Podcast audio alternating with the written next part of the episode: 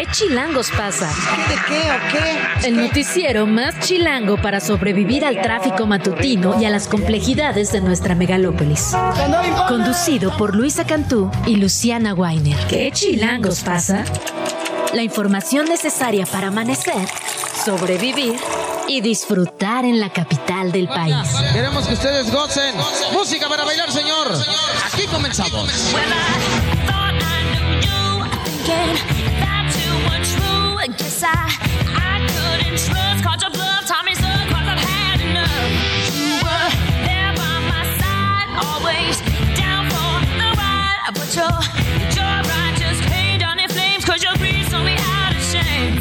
mañana con dos minutos. Hoy es el lunes 18 de diciembre. Escucha usted a la poderosísima Cristina Aguilera, Fighter, de la cantante nacida en 1980, un día como hoy, precisamente hace 43 años. Esta está en el álbum Running Hits del 2002. Suena como a que estaba de moda ayer. Buenos días, Luciana Weiner. Buenos días, Luisa Cantú. Mira, para todos los que nacimos en los 90s o ish, Ajá. Cristina Aguilera fue marcó nuestra generación, ¿sí o no? Este video en MTV, cuando estaba de moda, era un escándalo. ¿Te acuerdas? Estaba revolcándose en el lodo, peleando en bikini. O sea, ¿cuántos, cuántos mechones de pelo rosas tuviste? Ni tan chavas ni tan chidas.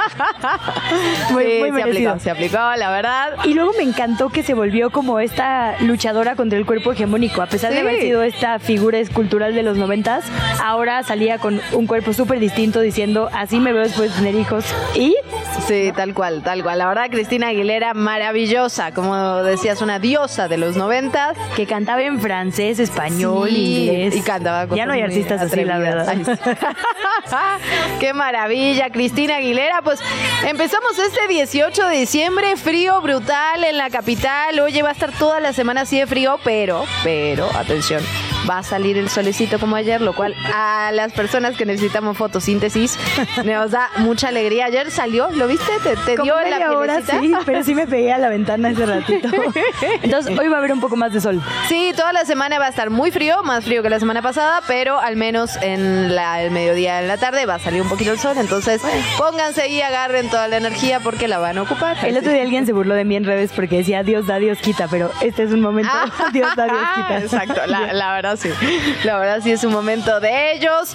Pues para ser 18 de diciembre, y lo veníamos platicando, la verdad es que bastantes cosas ocurren en el país, algunas horribles y brutales, como la violencia el fin de semana, la verdad. Brutal lo que pasó otra vez en Guanajuato, 12 jóvenes entre 17 y 33, 34 años fueron asesinados en un convivio. Brutal. Pero también en el ámbito político se siguen moviendo las cosas, en el ámbito electoral parece, no, no sé qué opinas, pero siento que los órganos colegiados que relacionados con elecciones se acercan a las elecciones y dicen, crisis, vamos a entrar en crisis interna. ¿Qué onda, de veras? No respetan ni la Navidad. Exacto. Pues sí, vamos a hablar de lo que pasó el fin de semana en el INE. Por ahí, si usted estuvo siguiendo como nosotras la sesión el viernes, se habrá desvelado en vano porque fue reventada. y el sábado se retomó para finalmente pues em, que el bloque, digamos, opositor a la presidencia lograra un acuerdo que a mi juicio un poco pasa por encima de sus funciones, ¿no? Porque la obligan a nombrar, eso sí, los, las figuras, digamos, pendientes que no son menores en el INE en un plazo de 30 días, después de meses de no haber logrado los votos necesarios para una figura como el secretariado ejecutivo, ¿no? Tan, tan polémico. Sí. Tras la salida de Edmundo Jacobo. Va, Suena muy técnico todo esto, pero tiene un sentido, lo vamos a ir aterrizando. ¿Por qué nos importa lo que pasa en el INE? ¿Por qué nos importa lo que pasa en el Tribunal Electoral también, que ya tiene presidenta? Exactamente, tiene magistrada presidenta nueva. Habíamos hablado ya de la figura de Mónica Soto en este espacio y de pues cómo se había movido, ¿no? A lo largo del tiempo había estado sola durante, durante varios bueno, varios periodos ahí en el Tribunal Electoral no parecía una figura fuerte y sin embargo llega como magistrada presidenta con el apoyo de los denominados los Felipes. También hay que decirlo, tampoco quedaban tantos Sí, perfiles sí, elegibles después de todo lo que han cambiado ahí Exactamente, eso es en cierto. las presidencias. Y Ernesto, la verdad que la otra vez me, me dejó pensando porque hablábamos justamente del, del tema de Mónica y él dijo, bueno, la única constante en todas las crisis que ha tenido el tribunal, desde las presiones para que Janino Tálora se bajara de la presidencia hasta el, digamos, golpe de Estado a, a Vargas durante su presidencia. Hasta estos son los Felipes, digamos, impulsando ahí. Lo dijo, lo dejó en la mesa y yo me lo llevé de tarea a la casa. Y bueno, interesante en ese sentido. Vamos a platicar del INE, del Tribunal Electoral y también de lo que está ocurriendo con las personas migrantes, las personas en situación de movilidad aquí en la Ciudad de México. Lo cierto es que ya lo, ya lo venimos viendo desde diferentes ángulos. Venimos platicando del aumento de personas migrantes que se quedan ya en la Ciudad de México, que ya no es un lugar de paso. Vamos a platicar por un lado con José Antonio Silva, el coordinador del proyecto de migración en Ciudad de México de, de Médicos Sin Fronteras, que tiene muy mapeado y hacen, digamos, un corte de caja a fin de este año de lo que ha ocurrido en materia de migración. Y la verdad que el spoiler alert es, pues no, no nos fue muy bien. La verdad, las autoridades no lo hicieron muy bien. Y por último, vamos a estar platicando con el escritor Pepe Reveles sobre Genaro García Luna. Su defensa está pidiendo un nuevo juicio en el argumento, digamos, que presenta César Castro. Según él, los testigos que presentó la fiscalía en contra de Genaro García Luna se pudieron comunicar previo al juicio y él dice esto sería suficiente, si lo logra demostrar, para que se reponga todo el procedimiento en el que recordemos el exsecretario de Seguridad Pública durante el sexenio de Felipe Calderón fue encontrado culpable.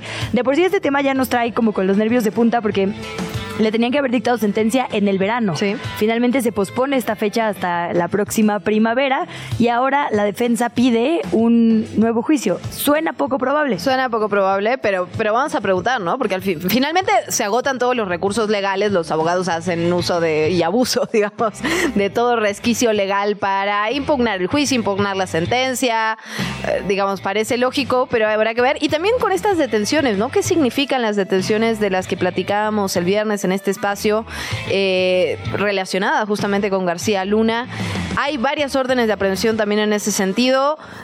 ¿Qué implica, no? ¿Qué implicaciones tiene? ¿Cuál es la relación con García Luna y por qué debería importarnos? Y sobre todo en este como maxi proceso que sí le podemos llamar porque por allá sí son varios narcotraficantes ya declarados ahora sí que están en prisiones estadounidenses cooperando con la justicia para lograr digamos más detenciones y contra todo pronóstico porque por ahí se planteó muchas veces la hipótesis de que Genaro García Luna entrara también en esta figura para denunciar a autoridades que la verdad pues hay pocas arriba de hay él. Pocas, claro, ese es el Pero también pocas que muy difícilmente no hubieran tenido el visto, ¿no? Digamos, de lo que él estaba haciendo. Concretamente, el presidente de la República, ¿no? Absolutamente. Y no ha digamos, cedido eh, esta posibilidad, ¿no? La de cooperar y entregar a otras personas.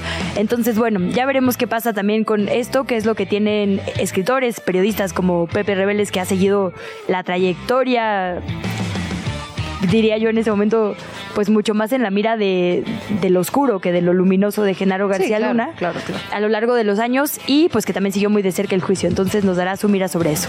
Absolutamente. También vamos a hablar eh, también con relación a las personas migrantes sobre el tema de la seguridad alimentaria de las personas migrantes. Un temazo, la verdad, que entre tanta cosa muchas veces se nos va, pero estaremos platicando con David Santa Cruz, director de comestible.info, sobre este tema en un poquito más. ¿Te parece si arrancamos? Venga.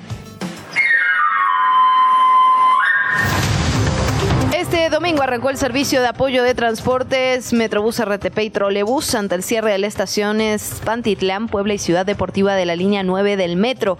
Estas estaciones de la línea Café se van a mantener cerradas, recordemos, hasta mayo del 2024, debido a los trabajos de renivelación que se hacen en el tramo elevado de la línea 9. Andrés Layú, secretario de Movilidad Capitalino, supervisó el inicio de la operación e indicó que una de las principales alternativas para las personas que vienen de la línea rosa y transbordan a la línea 9. Es la ruta de RTP, ya sabemos, nuestros superhéroes capitalinos, que inicia su recorrido en Agrícola Oriental, llega hasta Lázaro Cárdenas. Aunque este servicio de apoyo se incorporó debido a los trabajos de renivelación, será definitivo después de que terminen las obras. Fer Guzmán, por cierto, nuestra compañera y amiga, está en ese lugar viendo primer lunes sin estas estaciones de la línea 9, a ver cómo se desarrollan las calles. La verdad que hoy sentí un poquito menos de tráfico, no sé cómo te fue a ti. Sí, ya se está vaciando la ciudad. ¿Verdad? También, sí. Eso es una buena noticia. Sí. porque el viernes, qué cosa, jueves y viernes el tráfico fue brutal. Dios da, Dios quita. Ya ven, se burlan de mí, pero no nos da vacaciones, nos da ciudad vacía. A pesar del voto en contra de la consejera presidenta del Instituto Nacional Electoral, el Pleno aprobó un acuerdo para que Guadalupe Tadei, la presidenta, nombre en un plazo no mayor a 30 días al encargado de la Secretaría Ejecutiva y otras áreas operativas, esto con miras al proceso 2024. Tadei convocó a una sesión el próximo 21 de diciembre para analizar propuestas para la Secretaría Ejecutiva y la renovación de tres consejerías electorales. Quienes impulsaron este proyecto son Claudia Zavala, Carla Humphrey, Daniel Rabel, Martín Faz y Arturo Castillo, y quienes votaron en contra, además de Tadei, son Jorge Montaño, Ukib Espadas, Norma de la Cruz y Rita Bel López. Hay que decirlo, había, digamos, dos bloques. Fue muy curioso, en la sesión del viernes había punto 30 y punto 31. Un bloque impulsaba el punto 30 y otro el punto 31. Finalmente se revienta la sesión, no se puede votar, y el sábado se vota esto.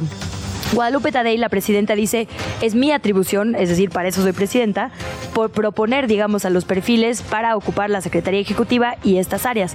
Lo cierto es que lo intentó una y otra vez y no logró a los 8 de 11 votos que necesitaba, porque este grupo, digamos, opositor a su presidencia, eh, pues lo reventó todas las veces. Entonces el grupo dice, tienes que proponer a alguien con quien sí estemos de acuerdo en no más de 30 días, y si no lo haces, entonces quienes estén encargados de despacho se van a quedar durante 12 meses para sacar las elecciones.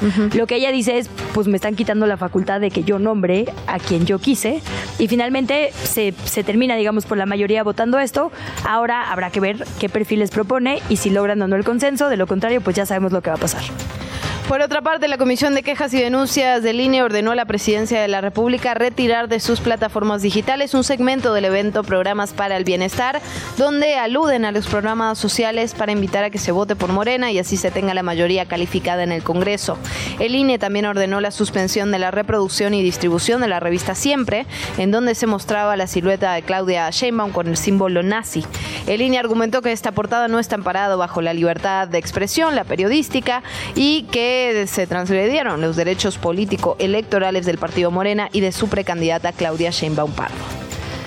En temas del Poder Legislativo, en una sesión a puerta cerrada, el Consejo Nacional del PAN ratificó las candidaturas plurinominales, las que no van a tener que buscar, digamos, la votación, sino que entrarían de forma automática al Senado para el próximo periodo. La lista está encabezada en el número uno por el actual dirigente de ese partido, Marco Cortés. Después incluye a Ricardo Anaya, ex candidato presidencial, hoy prófugo de la justicia, a Lili Telles, a Enrique Vargas, Laura Esquivel, Mauricio Vila y Karen Michelle González, diputada por Guanajuato. En esa sesión fue avalada la plataforma electoral del partido rumbo a los comicios federales del 2024, donde recordemos se disputa también la presidencia y las dos cámaras. Esta plataforma integrada por 36 temas claves será la guía de todas las aspirantes y todos los aspirantes a un cargo de elección popular. Lo cierto es que pues curiosamente, efectivamente, las tres dirigencias de los partidos han asegurado que ellos, es decir, Marco Cortés, Jesús Zambrano y Alito Moreno, como nos decía bien Ernesto Núñez, con quien vamos a platicar más adelante, han logrado entrar sí o sí en un cargo el próximo sexenio. Eso, sin lugar a dudas. Por otra parte, el secretario de organización del PRI en la Ciudad de México, Eric Fernando Álvarez, renunció al partido tras la salida del alcalde de Rubalcaba de Coajimalpa. Eh, dijo que se iba, digamos, porque había polarización, porque había crisis adentro del partido y aseguró, y esto parece una copiada de la otra, que si se va hay 300 liderazgos priistas de Iztapalapa, donde eres concejal, que se van a ir con él. Informó que ahora pondrá a disposición de la precandidata de Morena, de Claudia Sheinbaum, liderazgo, trayectoria política y fuerza en territorio, siguiendo el caminito de lo que hizo Rubalcaba. Las autoridades sanitarias confirmaron el primer caso de la variante JN1 de COVID-19 aquí en la capital del país. Esta variante se caracteriza porque es altamente contagiosa, es decir, se transmite fácilmente por la vía aérea y, ojo, también la intestinal, es decir, alimentos que estén contaminados o bien por consumir alimentos con las manos contaminadas. Aunque no causa una enfermedad grave, pues sí hay que estar atentas y atentos porque es muy fácil contraerla. Por esta razón, las autoridades sanitarias hicieron un llamado a la población a mantener las medidas de prevención, incluso esta temporada que ya no es, digamos, de pandemia. La prevención es usar cubrebocas en los espacios muy cerrados o muy eh, concluidos, muy de muchísima gente. Concurridos, Dios mío. Lavarse las manos constantemente y aislarse en caso de presentar síntomas. Esto es importante porque a veces creemos que podemos seguir trabajando o yendo a la escuela si tenemos síntomas, pero hay que ser responsables con las demás personas. Y por supuesto, acudir a atención médica profesional en caso de que ya detecte que los síntomas están agravándose o que duran más de lo usual para una gripa, que serían tres días. Por otra parte, ya lo adelantábamos, el tema de la violencia este fin de semana. Durante la madrugada del domingo ocurrió un ataque armado en una posada en el municipio de Salvatierra, en Guanajuato. Hasta ahora son 12 las personas asesinadas y al menos 11 heridas. De acuerdo con información de las autoridades locales, durante la celebración de esta posada, directamente, y lo que pasa una y otra vez, entró un grupo de hombres armados, disparó directamente contra los asistentes, 12 murieron. Después de esto, después del ataque, incendiaron dos vehículos y dos motocicletas y se fueron. El alcalde de Salvatierra, Germán Cervantes, bueno, sacó un comunicado, condenó la violencia y dijo que garantizaría la cooperación con las autoridades con un mensaje a través de redes sociales. En otra nota, la Fiscalía General del Estado de Sinaloa informó que este sábado detuvo a Samuel N., un hombre de 32 años que supuestamente estaría involucrado en el asesinato del periodista Luis Enrique Ramírez, que sucedió en mayo del año pasado. Samuel N. fue ingresado al centro penitenciario de Aguaruto en espera de que se lleve a cabo la audiencia. Luis Enrique dirigía el portal de noticias Fuentes Fidedignas y escribía artículos de política en diarios locales. Fue colaborador de la escritora Elenia Poniatowska y también trabajó en las secciones culturales tanto de la jornada como del financiero. ¿Qué está pasando en el ámbito de las candidateables, de las presidenciables? La aspirante morenista a la presidencia, Claudia Sheinbaum, presentó a 22 jóvenes que conformarán su equipo de precampaña rumbo a las elecciones presidenciales del 24. En el evento destacó la importancia de la juventud en su movimiento político. La escuchamos y seguimos platicando. La primera tarea que se muevan por todo el país, que caminen por todo el país, desde las comunidades rurales hasta las ciudades, desde el norte hacia el sur, hacia el centro, y que al mismo nivel como coordinación involucren a todos los demás en este proceso de transformación. Lo segundo, aquí somos democráticos. ¿Qué les parece jóvenes transformadores? Bueno, la presentación se realizó desde el Parque Cantera, que según se explicó es uno de los lugares simbólicos de su administración como jefa de gobierno, pues fue uno de los espacios públicos que se recuperó en, en su administración. Cada vez más equipo y equipo y que presentaciones ya son 1540. Qué cosa, bueno, ahí así las cosas. Y del otro lado, algo que yo creo que no ha causado el ruido suficiente, ¿no? Mientras una presenta equipos y equipos, Ah, equipos, bueno, sí, dice, sí. pues yo en realidad voy sola, y no solo sola, sino con una inteligencia Acompañada de mí misma. Sí, tal cual. Mí misma, pero mejorada de manera que todo esté controlado y no haya errores, ¿no? Xochitl Gálvez, la precandidata del PRI, PAN y PRD a la presidencia de la República, presentó a su nueva vocera, que es básicamente ella, pero creada con inteligencia artificial. Ay, Xochitl, me parece que le la nombró, ¿no? Es básicamente un videíto que podemos ver en el que dice ella, cuando no hay mucho dinero, lo cual es raro porque tiene recursos de tres partidos, em, se requiere optimizar recursos. Entonces yo voy a usar la inteligencia artificial para que todos los videos en mis redes ahora sean a Xochitl, que soy yo. Y entonces ahí te das cuenta que en realidad lo que estás viendo ya no es a la propia candidata, sino su versión, digamos, inteligencia digital, ¿no? Virtual. Ajá. Escuchemos parte de este mensaje. Quiero anunciarles que a partir de hoy implementaremos una vocería especial con inteligencia artificial. La inteligencia artificial generativa eficienta los tiempos y los recursos. Que a partir de hoy, I, Xochitl, o sea yo, seré una de las voceras de la precandidata, tendré su aval, su supervisión y su aprobación de los mensajes y estarán permanentemente alojados en sus redes sociales. Xochitl además pronuncia bien la R. Es un precedente problemático, creo yo. Ya, ya me dirás tú qué opinas, pero imagínate un debate o, o sea, tal cual. Son spots libres de problemas, ¿no? De, de errores, de discurso, de improvisaciones, porque pues la inteligencia artificial lee lo que le pones ahí, ¿no? Y tal cual le puedes poner, dime los temas que están hablando los jóvenes y hazme un texto con eso, ¿no? Es decir, la verdad es que sí sustituye, digamos, más libre de errores.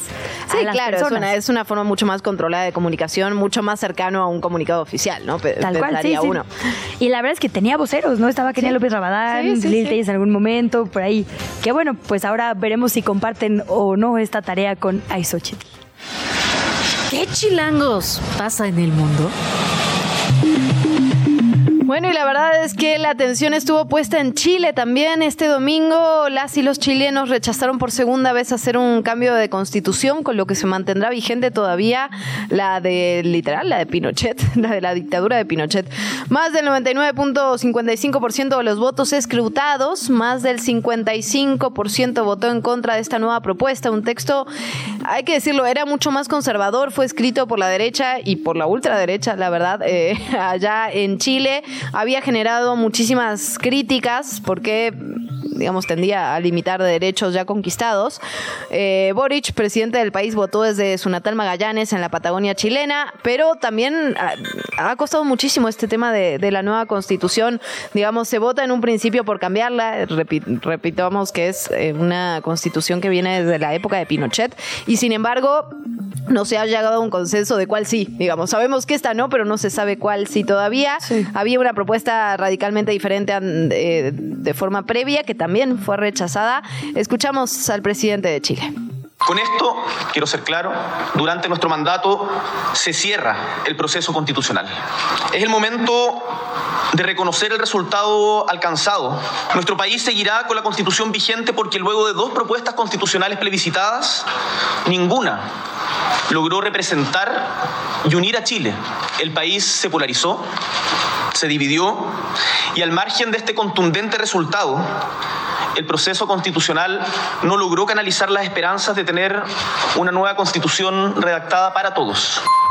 Qué impresión, ¿no? O sea, lo que está diciendo básicamente es que durante su mandato pues no se va a presentar otra propuesta, que fueron rechazadas ambas y que bueno, se fracasó, pues. Es que ahora con la conmemoración de los 50 años justo del golpe de Estado a, Salvador Allende, le sorprendía, digamos, a mucha prensa mexicana que fue a cubrir el evento la cantidad de negacionismo que hay en la dictadura, ¿no? Como que uno pensaría que, digamos, la época pinochetista es universalmente eh, rechazada y lo cierto es que no, ¿no? Y eso es lo que estamos viendo con Chile, que en realidad justo la opción primera de una nueva constitución mucho más progresista tampoco lo logró, a pesar de lo que decían las encuestas, lo cual nos dice que a la gente le da vergüenza admitir que está en contra del progresismo, digamos, y no lo dice, pero a la mera hora. Pues a pesar de todo lo que ocurrió en 2019, básicamente esta, digamos, esta revuelta que, que ocurrió en Chile cuando estudiantes se alzaron primero por el tema del precio del boleto, pero finalmente como una respuesta ante un sistema que los venía sistemáticamente dejando de lado, ¿no? O sea, yo creo que lo que pasó en 2019 en Chile fue un antes y un después y sin embargo no se ha logrado canalizar o eh, poner en, palabras, ¿no? Toda esa toda esa furia, todo ese rechazo se vio en las urnas primero, se vio en el plebiscito después, pero no se llegó a un consenso todavía. Es un proceso mucho más largo, finalmente. Y el paso fronterizo de Kerem Shalom entre Israel y Gaza se abrió el domingo por primera vez desde el inicio de los ataques contra la población civil en respuesta al ataque de Hamas, es decir, por primera vez en dos meses. Pasaron 79 camiones de ayuda con la intención de duplicar la cantidad de alimentos y medicinas. Hay que decir que 18 mil muertos, 18 mil asesinatos después y una cantidad, creo ya, incontable de personas heridas, se permite el paso humanitario que se debió permitir siempre, pues es, digamos, lo has dicho aquí muchas veces. Exactamente, en la guerra hay cosas que que incluso ahí no se pueden permitir, ¿no? Como esto que le está pasando a la población de Gaza.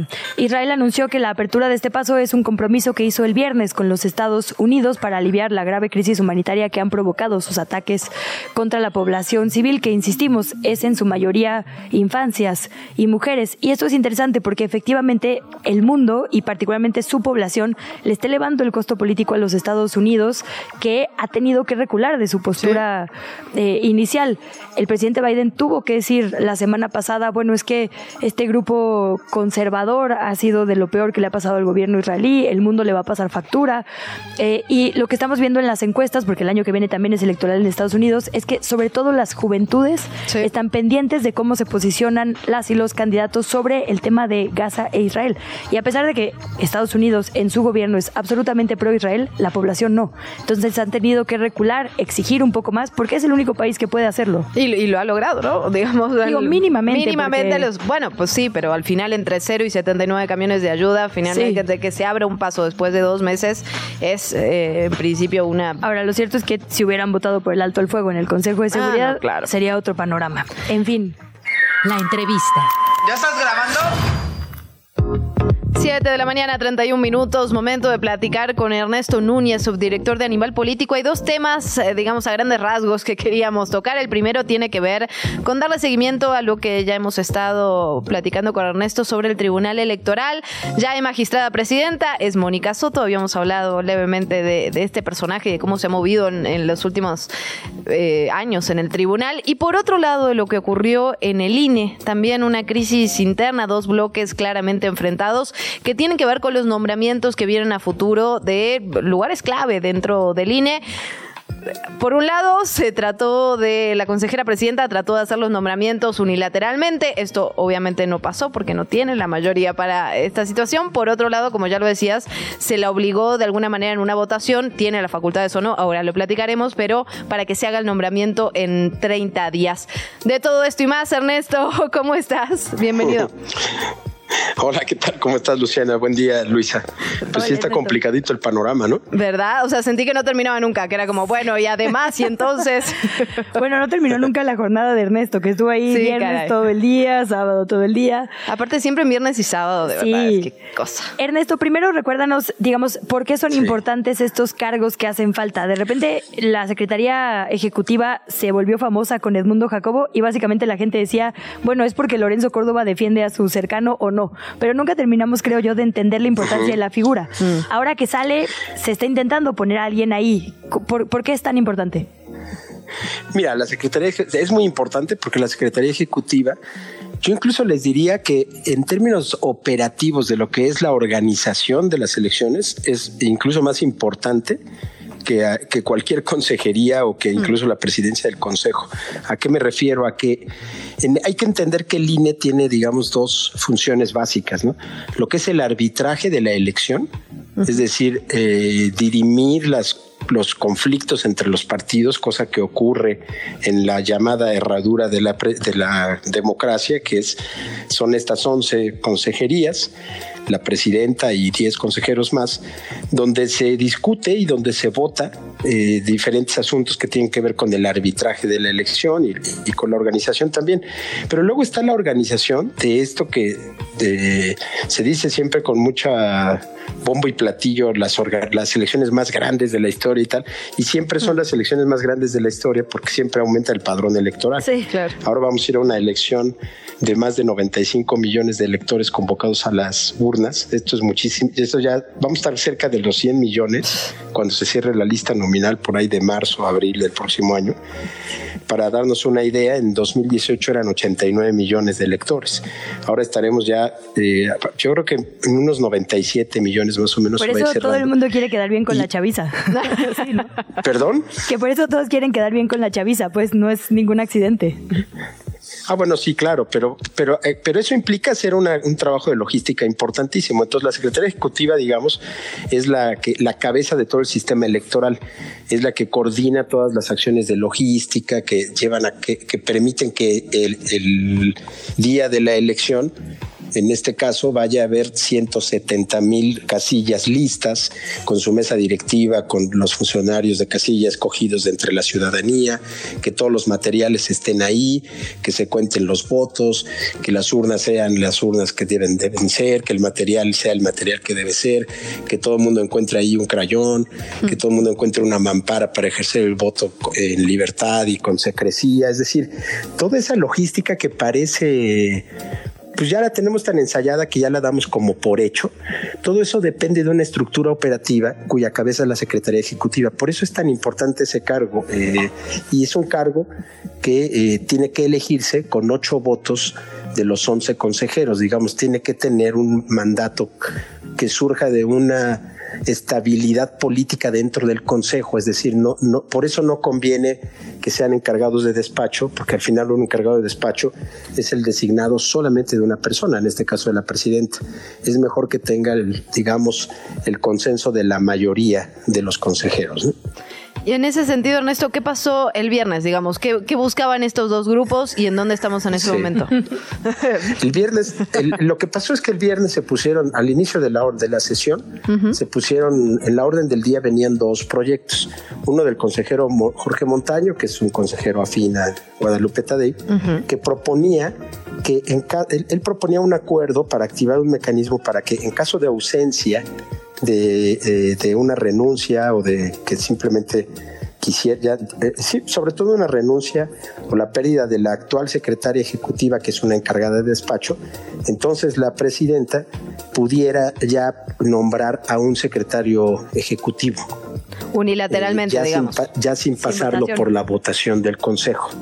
Entonces ese acuerdo, pues obviamente fue rechazado por la mayoría de los consejeros, incluso incluido uno de los consejeros afines a Tadei, que no solo consejero afín, sino se ha convertido como en vocero de ese grupo, que es Ukibe Espadas. Incluso él mismo rechazó ese acuerdo. Eh, y él decía ahí, ¿no? En la mesa, dice, yo, yo he trabajado por darle gobernabilidad a la presidencia de Tadei, pero tampoco voy a permitir este tipo de cosas. Y entonces Jorge Mortaño retira ese proyecto. El problema es que cuando se pone ese proyecto en la orden del día, el, digamos que el otro bloque propone un acuerdo alternativo. Y ese acuerdo alternativo consiste en activar un mecanismo extraordinario para que eh, Tadei se vea obligada en los próximos 30 días presentar sus propuestas y, y lograr con lo que el INE tenga ya titulares, no solo en la Secretaría Ejecutiva, sino en otros 10 cargos que siguen operando con encargadurías de despacho. Digamos, era un acuerdo que buscaba ya eh, nombramientos en todas las áreas, porque hay que decir que esto que pasa en la Secretaría Ejecutiva pasa en otras áreas importantísimas del INE, ¿no? como la Dirección de Prerrogativas y Partidos Políticos, la Unidad de Fiscalización, que es importantísima para revisar los ingresos y gastos de los partidos, la Unidad de lo Contencioso, que es súper importante porque es la que elabora los proyectos eh, que tienen que ver con las quejas que presentan los partidos por alguna violación a la ley electoral y una serie de direcciones que han ido quedando sin titular en los últimos meses. Por ejemplo, la dirección de capacitación, que es una dirección súper importante porque es la que lleva a cabo la capacitación de los ciudadanos que son funcionarios de casilla, esa quedó vacante porque a quien se había nombrado, María Elena Cornejo, se le pidió ser secretaria ejecutiva encargada de despacho. Entonces les pongo ese ejemplo para que vean cómo se han ido cayendo algunas de las piezas que incluso ya se habían logrado nombrar. Entonces hoy hay 10 nombramientos pendientes. Ernesto, pero déjame detenerte ahí un segundito. Que no se retiró, fue el que generó la gran discusión. ¿Y esto excede las facultades? Porque esa era la gran discusión que teníamos al inicio de ese espacio, digamos. ¿Pueden obligarla a hacer un nombramiento en 30 días o excede las facultades del Consejo? Yo creo que no, yo creo que no lo excede. O sea, el, el, acuerdo vale la pena leerlo, está, digamos, bien argumentado, aunque pues obviamente ahí hay puntos de vista distintos. La discusión fue justo esa y por eso la el viernes en la noche se dio esta discusión tan agria, tan amarga entre estos dos bloques de consejeros y eh, de un lado Uquibe Espadas, Jorge Montaño, Tadei, Norma Irene de la Cruz y Rita B. López decían que ese acuerdo era completamente ilegal e inconstitucional. Incluso le reprochaban al bloque, digamos, al otro bloque, que no hubieran retirado su acuerdo como Montaño si lo había retirado. Pero el otro bloque dijo, de una vez salgamos de este tema. Y la verdad es que hasta, les puedo decir que hasta las 12 de la noche del viernes había duda de si iban a lograr los seis votos necesarios para sacar ese acuerdo. Estaba en duda cuál sería la postura, por ejemplo, de la consejera Carla Humphrey. Eh, mucha gente pensaba que quizá votaría con el grupo de Tadei. Al, final votó con el grupo de Zavala, Rivera, Faz y Arturo Castillo. Y, eh, salió adelante ese, ese acuerdo. Eh, con una, o sea, se suspende la sesión del viernes, el sábado se reanuda y, eh, y al final, eh, después de todavía se dijeron sus cosas el sábado, pues se aprobó el acuerdo. Y, y todavía al final, eh, Chavas, pasa una cosa interesante. Digamos, ya resignada, ya con la derrota del 6-5 en la mesa, Guadalupe de ahí sale al paso y dice, bueno, pues está bien, ustedes me están diciendo 30 días, pero yo, yo quiero salir de esto de una vez antes de que acabe el año. Así que les anuncio que en los próximos cinco días les mandaré mis propuestas y el 21 de diciembre nos vemos aquí para votarlas. Y es donde estamos actualmente, ¿no? ¿Y quién, quién es una propuesta conducente, como dice textualmente? O sea, ¿quién sí va a lograr estos votos que no ha logrado ninguna propuesta anterior de Tadei? ¿Alguien suena? Fíjate que no hay, no hay nombres que suenen. Lo que sí se sabe es que, digamos, alguien como Flavio Cienfuegos, que fue la primera carta que se puso sobre la mesa, no se le, los demás consejeros no, no lo aceptaron. Quizá por su propia cercanía a Tadei, no lo sé, eh, sus razones tendrán. Ellos hacen análisis de, digamos, de sus currículums, de sus trayectorias. Igual la semana pasada, de manera informal, Tadei puso sobre la mesa otro nombre, el de Roberto Carlos Félix, que es actualmente el encargado de la oficina de la Secretaría Ejecutiva, precisamente, de la encargada de despacho, pero que también es alguien muy cercano a Tadei, es alguien que trabajó con ella desde el OPLE de Sonora, eh, también digamos de ese grupo, Cienfuegos Tadei, y que, eh, y que tampoco logró los ocho votos, por eso Tadei no lo puso sobre la mesa, porque originalmente Tadei iba a presentar su nombre en la sesión del viernes, pero como le fue rechazado el nombre en, lo que se le llama mesa de consejeros, que es como un espacio previo donde los consejeros electorales discuten los acuerdos antes de quemarlos, digamos, públicamente en el Consejo, desde ahí le rechazaron la propuesta y entonces decidió no presentarlo. Eh, entonces, Tadei en este momento tendría que estar ya enviándoles el día de hoy los perfiles, porque el acuerdo dice que tiene que haber tiempo suficiente para estudiar los perfiles, para ver currículums, o sea que supongo que se la pasó chambeando todo el fin de semana con su, con su equipo de trabajo, pues porque imagínense, tiene que presentar más o menos 10 poco menos de 10 propuestas para cubrir todas las direcciones, todas las unidades técnicas, la Secretaría Ejecutiva y presentar una propuesta, pues es una carpeta donde tiene que ver un currículum, justificar sobre todo trayectoria electoral y conocimiento de la materia electoral que es lo que podría realmente convencer a todos los demás de eso y sobre todo un perfil que lo aleje de alguna de las fuerzas políticas, es decir, que no sea alguien a quien se le pueda vincular con algún partido político o que haya trabajado muy recientemente de cerca de algún gobierno, de algún partido. Ese será seguramente uno de los temas que también considerarán a la hora de, aprobarle o no estas propuestas a Tadei. Y ojalá se logren consensos, la verdad que tanto han costado en estos órganos colegiados. Se acercan las pues elecciones, lo decíamos, y la verdad es que las crisis que vemos internas no generan demasiadas certezas. Ernesto, agradecerte muchísimo, muchísimo la luz que nos das en estos procesos. Dime. No, pues no, y, y, además pues llama la atención que de pronto es más nota lo que está pasando con los árbitros que con lo que pasa con los jugadores del partido o las jugadoras del ya partido. Ya tiene rato, pero sí. Tal cual, tal cual. Esperemos que no sea así el año que pues, viene, ¿no? Exacto, que no vayamos a un partido ya el próximo año en donde sea más nota el árbitro que lo que está pasando en la cancha. Pero bueno, vamos a ver qué pasa. Efectivamente, si el, el ahora este acuerdo pues será impugnado por el PRI Ah, sí, adelantó. Por cierto, llama mucho la atención que en esto el representante del PRI, Irán Hernández, pues parecía más representante de Morena en la mesa, la verdad, con sus posturas en contra del bloque y, en supuesta defensa de TADE. Pero es una cosa también muy extraña que está pasando en el Consejo General del INE, que el representante del PRI pues siempre tiene sus posturas mucho más cercanas a las de Gutiérrez Luna, que es el representante de Morena, que a las del PAN, que es su partido aliado en la mesa. Ese es un dato bien interesante, habría que analizarlo después con más cuidado. Y bueno, a ver qué resuelve el tribunal, si es que efectivamente el tema termina allá, porque tampoco, tampoco es que haya mucho consenso en estos momentos por allá.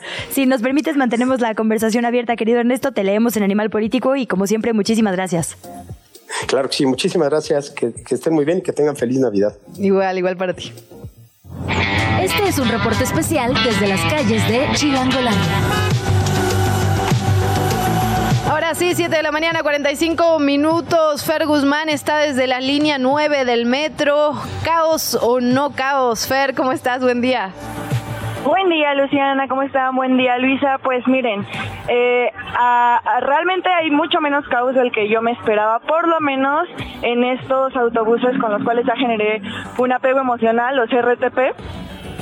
Eh, y bueno, estos autobuses están manejándose con bastante orden, aunque sí es cierto que vienen con mucha más afluencia desde dirección Pantitlán hacia Velódromo, que es la estación en la que ya tienen que entrar eh, de forma normal al metro.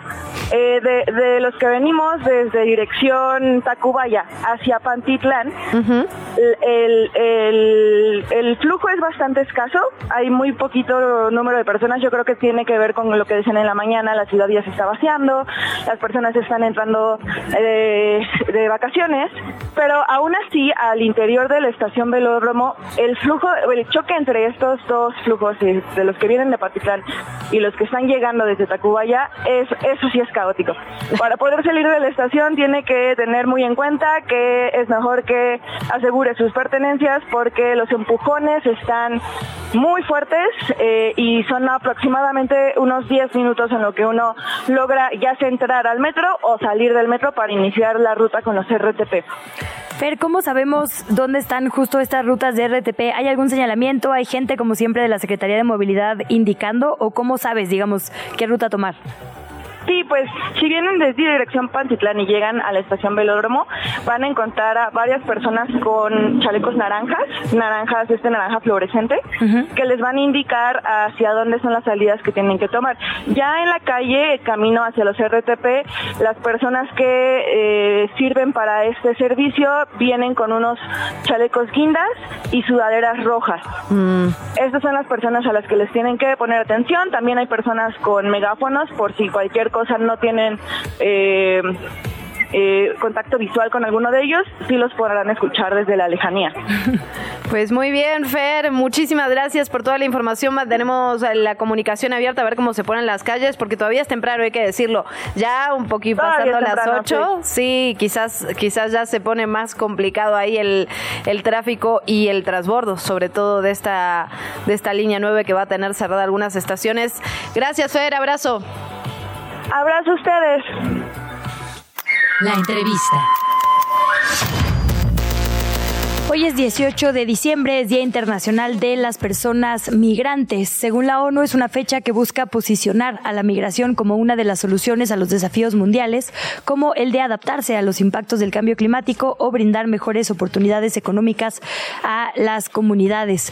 Hemos estado hablando aquí un montón de cómo la Ciudad de México se ha transformado de ciudad de paso a ciudad destino y por ello tenemos que reaccionar, porque así lo dice nuestra Constitución, para garantizarle condiciones dignas a las familias que están llegando a este territorio. De ello platicamos con José Antonio Silva, él es coordinador del proyecto de inmigración en Ciudad de México de Médicos Sin Fronteras. Bienvenido, coordinador, muy buenos días.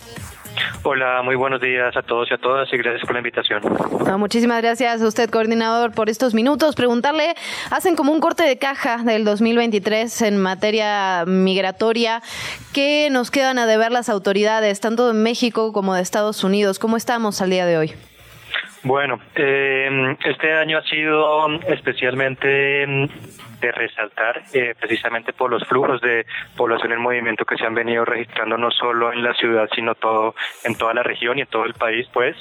El año pasado tuvimos un año pico eh, de personas cruzando desde el tapón del Darién en Panamá hasta la frontera norte de México y este año pues los números han sido más altos de lo que se presentaba en 2022 por eso la intención de, por medio de este comunicado, poder hacer expresa esta situación, poder visibilizar los altos flujos, el perfil más complicado o más complejo que estamos viendo de las personas que cruzan por la ciudad y pues los fallos, eh, si se quiere, que han tenido los diferentes gobiernos en garantizar la asistencia humanitaria.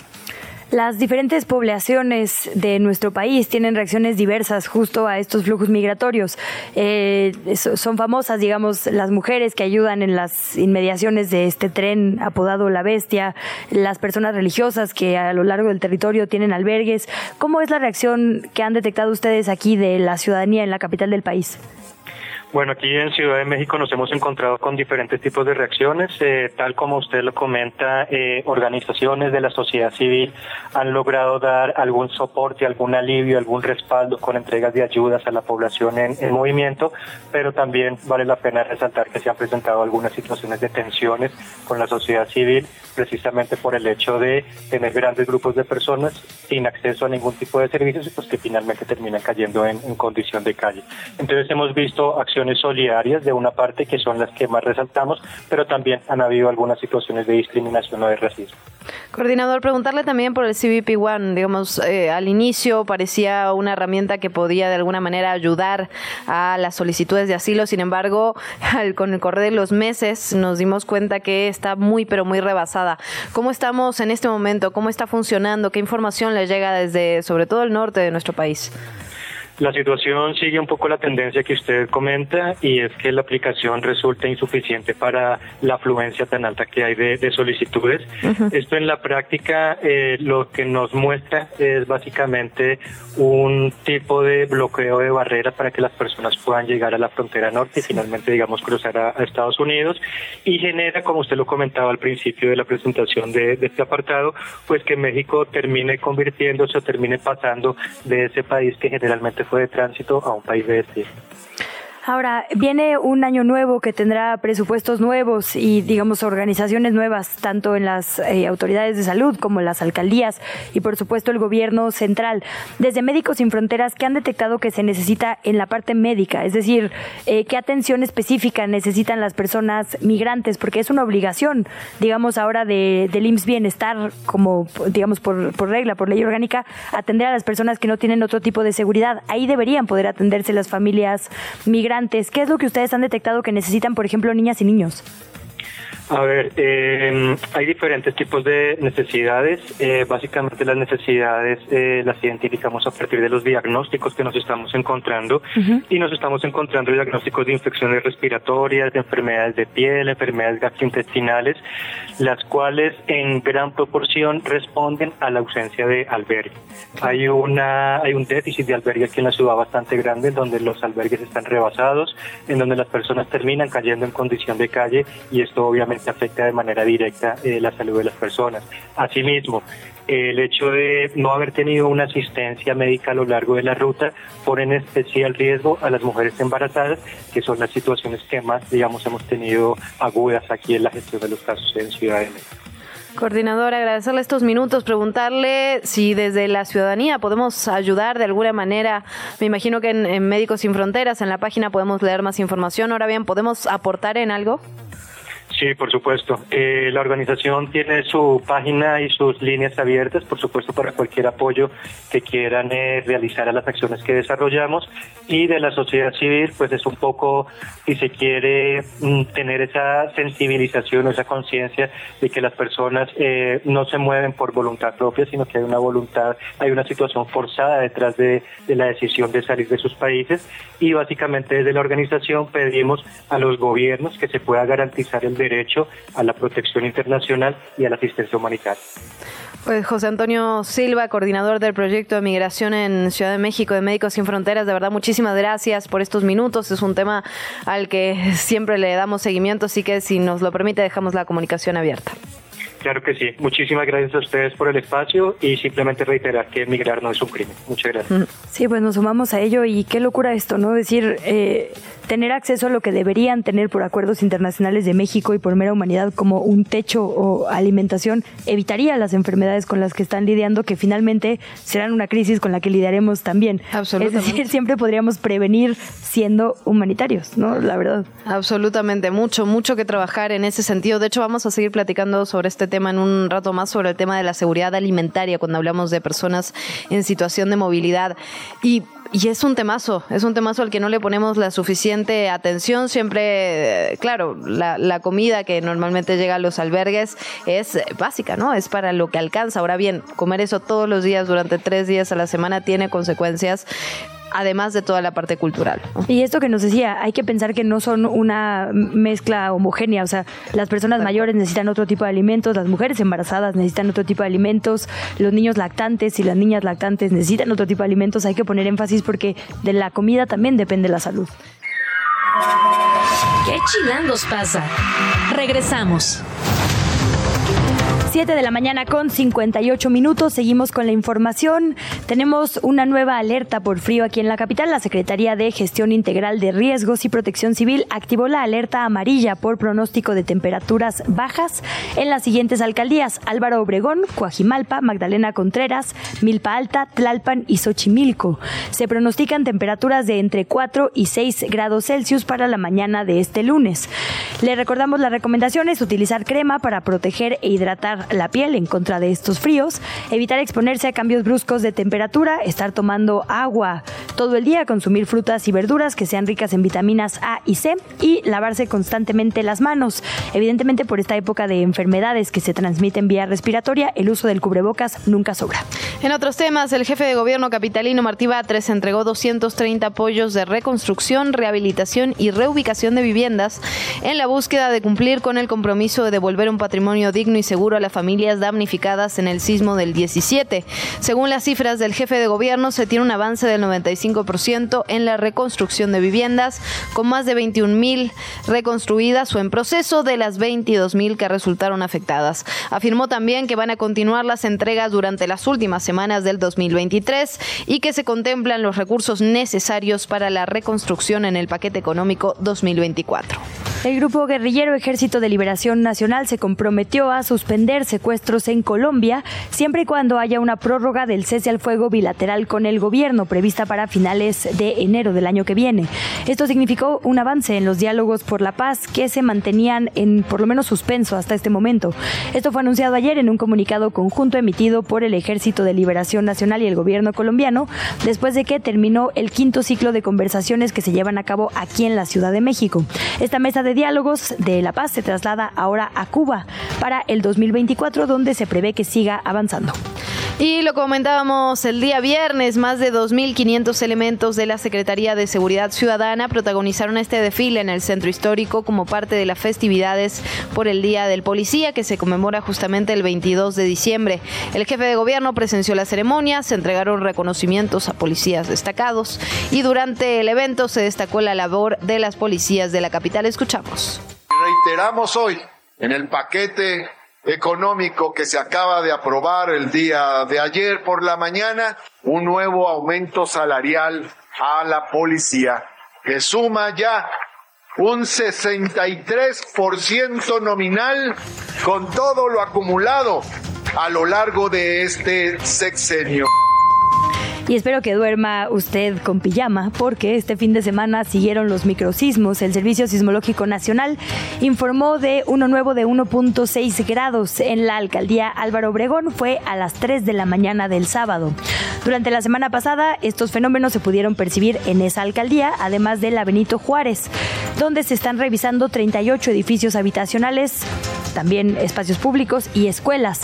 Se determinó que se van a desalojar ocho edificios para garantizar la integridad de las personas. Así lo dictaminaron especialistas del Instituto para la Seguridad de las Construcciones de la Ciudad de México. Los ocho inmuebles están ubicados en las colonias Miscuac e Insurgentes Miscuac. Los eh, están en Los Echave número 11, Campana 21, 29 y 35, en la calle Donatello número 65 y 68, en Avenida Revolución número 959 y el Boulevard Adolfo López Mateos en su número 91. Otros temas, un juez federal negó la libertad condicional al exdirector de Pemex, Emilio Lozoya. Esto después de una audiencia que se prolongó por más de 11 horas, ocurrió en el reclusorio norte, y el juez decidió que Lozoya aún no cumplía el plazo mínimo para solicitar la libertad condicional. La defensa anunció a la prensa que, obviamente, ya lo decíamos, que va a apelar este fallo, ¿no? De todo, de hacerse de todas las herramientas legales en ese sentido. Emilio Lozoya, recordemos, está en la cárcel desde hace dos años por presuntamente recibir sobornos millonarios en el caso de la brasileña Odebrecht. El ex jefe de Pemex busca su libertad condicional con un cambio de medidas cautelares a prisión domiciliaria con el uso de brazalete electrónico. Y entrando en el famoso y celebrado chismecito político, Morena, en voz de su dirigente en la capital del país, Sebastián Ramírez, anunció que será Javier López Casarín quien encabezará los trabajos políticos en la alcaldía Álvaro Obregón, quien será el candidato pues en el 2024.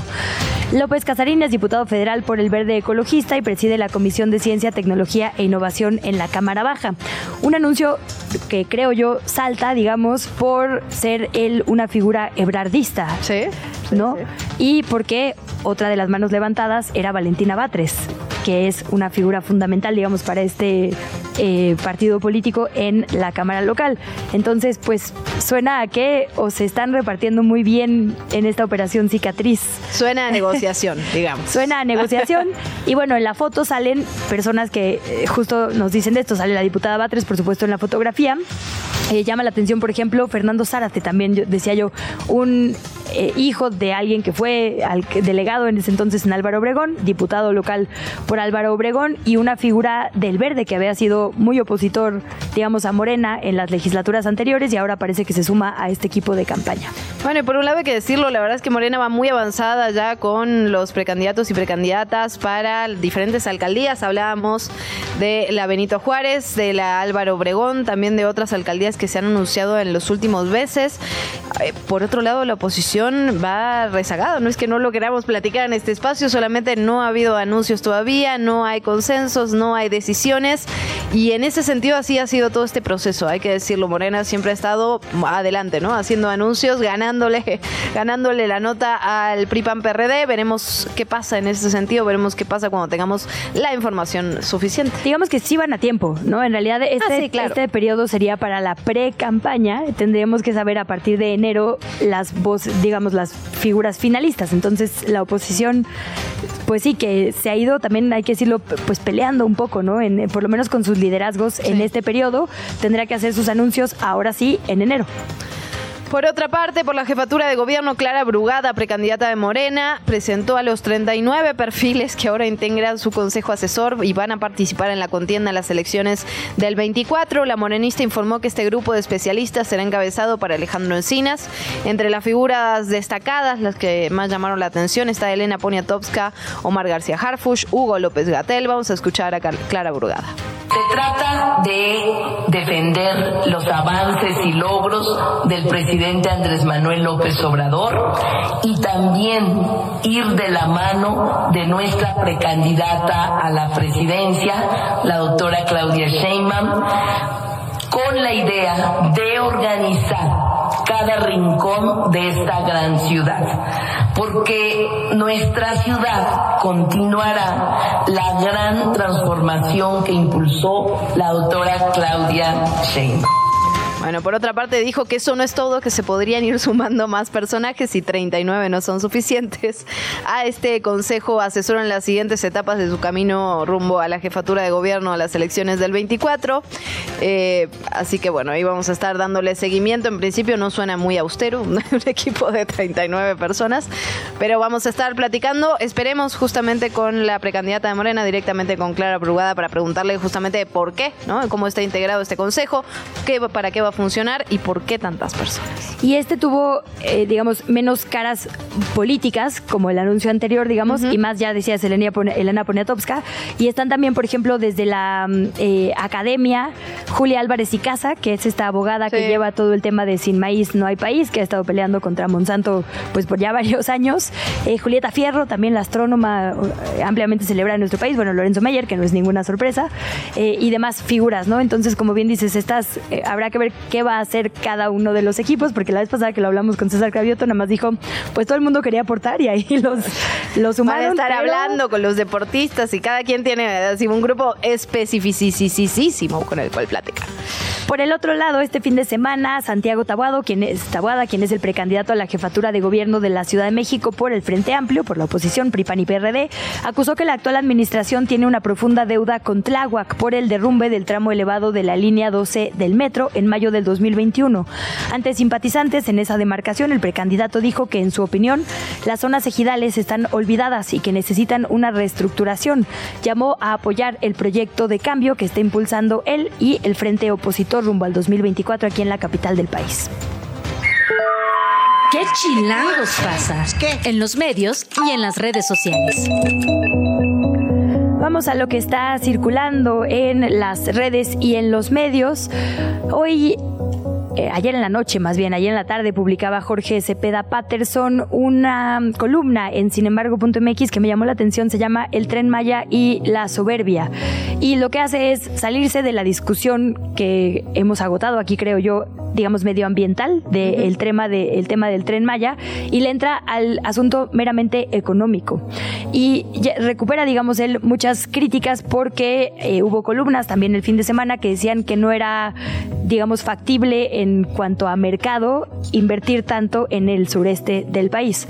Y entonces lo que dice él es, si una sociedad opera exclusivamente bajo la consideración de tasas de recuperación económica, la electricidad no estaría llegando a una buena parte de los mexicanos, no se construirían metros en el subsuelo de las ciudades o el acceso al agua potable solo existiría para los pocos que pueden pagar su costo real. El dinero invertido en otras actividades habría tenido un mejor desempeño y sin embargo es obvio que dejar sin electricidad, agua o transporte a una proporción de la población no es solo injusto, sino a largo plazo inviable. Con las regiones pasa lo mismo. El Estado está obligado a actuar sobre las desigualdades que generan las lógicas de mercado. lo que dice es, obviamente hubiera sido mejor en términos de mercado una gran inversión en Nuevo León o en el Bajío, porque ahí ya hay, digamos, eh, una actividad que lo hace que sea más fácil recuperar en corto plazo la inversión. Pero lo que dice es, nunca se ha invertido tanto en Guerrero o en Oaxaca y se necesita, lo califica como un enorme esfuerzo, romper estos círculos viciosos. Pone como ejemplo a Cancún, que en los 70 fue eso, justo romper, digamos, con la falta de, desarrollo económico del sur, y ahora dice que el tren Maya va a terminar de recuperar, digamos, la economía. Eh, lo que dice textuales, los resultados están a la vista aún antes de vender el primer boleto. Por primera vez en la historia moderna, el PIB del sureste de México creció más rápido que el del norte. Hace 10 años se habría considerado imposible. Y bueno, sigue argumentando, digamos, meramente en el lado económico, insisto, el asunto de por qué es importante invertir también en esta región del país.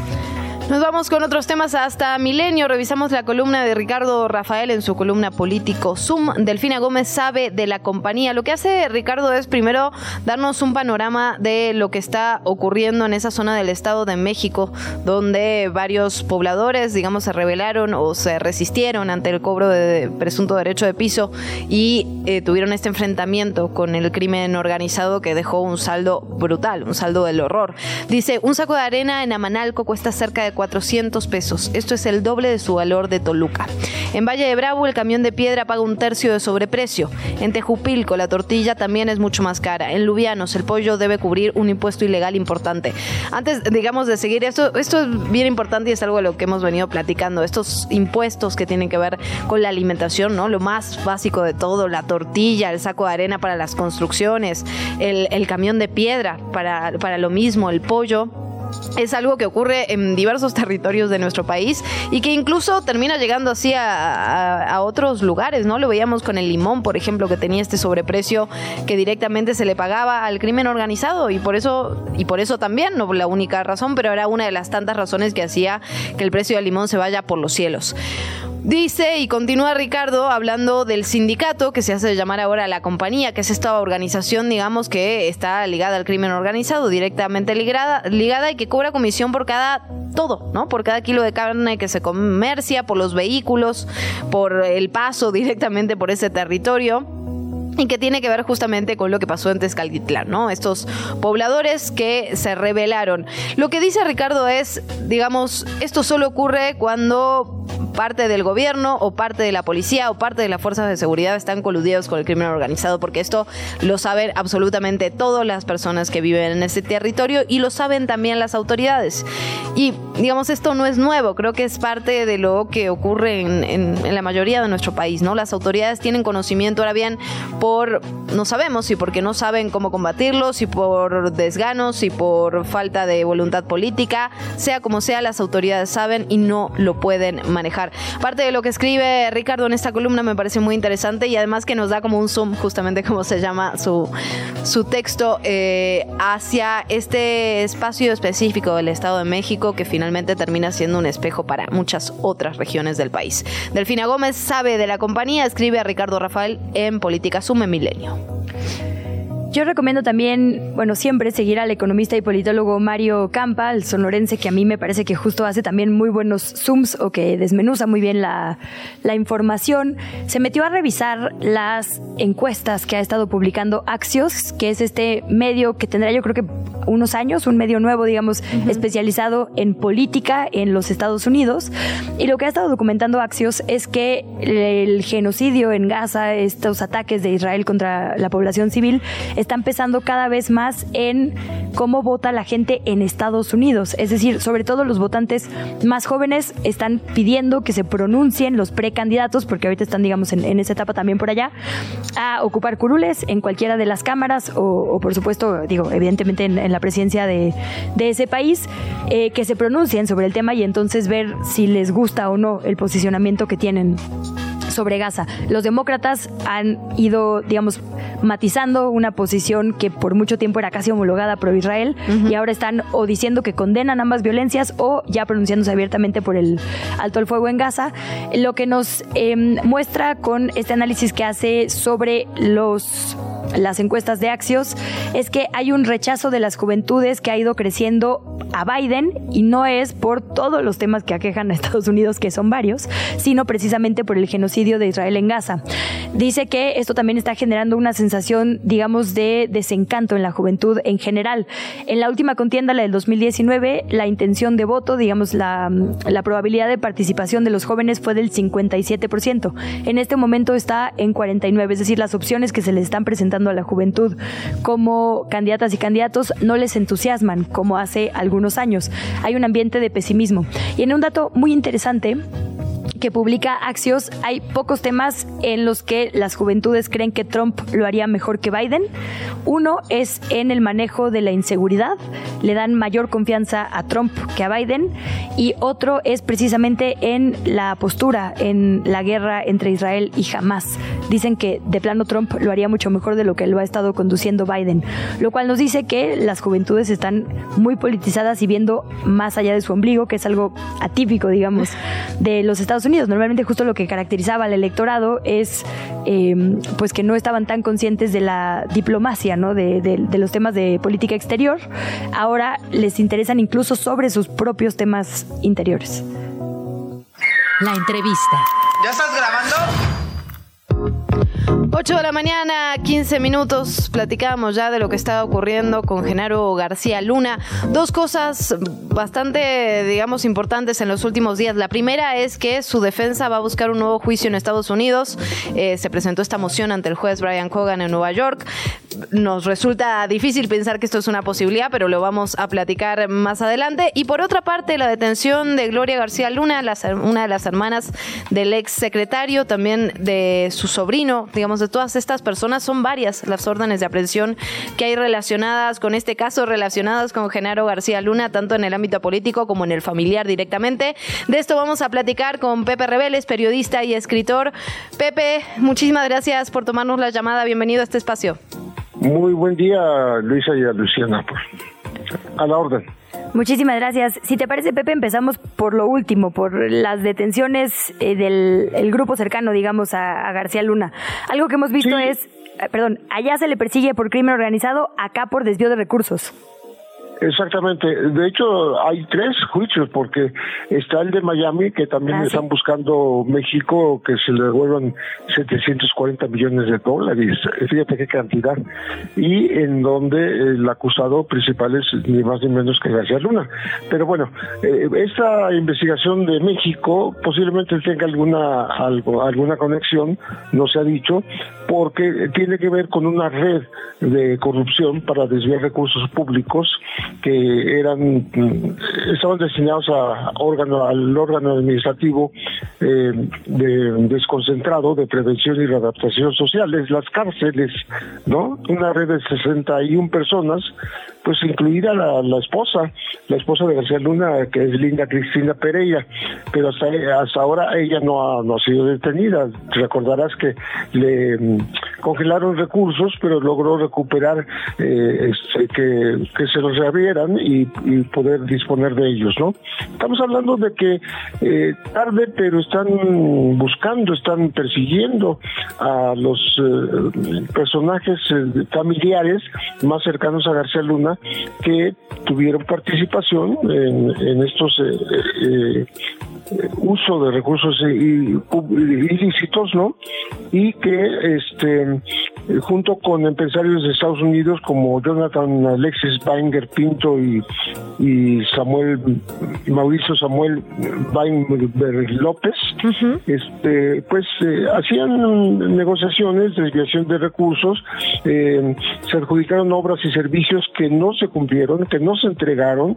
Y bueno, esta, esta petición de arresto vino de de los jueces de Almoloya, ni más ni menos, donde, donde está detenido ya desde una, unos días antes eh, otro de los eh, parientes, el tío de Genaro García Luna, que es Osvaldo Luna Valderrábano.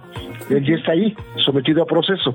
Entonces eh, se suma Gloria, hay otra hermana Esperanza, la cual aparente, aparentemente no está en este momento perseguida, pero sí se le señala como otra de las, digamos, directivas de diversas empresas que, que fundó García Luna. No sé cómo hizo para desempeñar el papel de superpolicía en el país y al mismo tiempo estar manejando las empresas que son bastantes.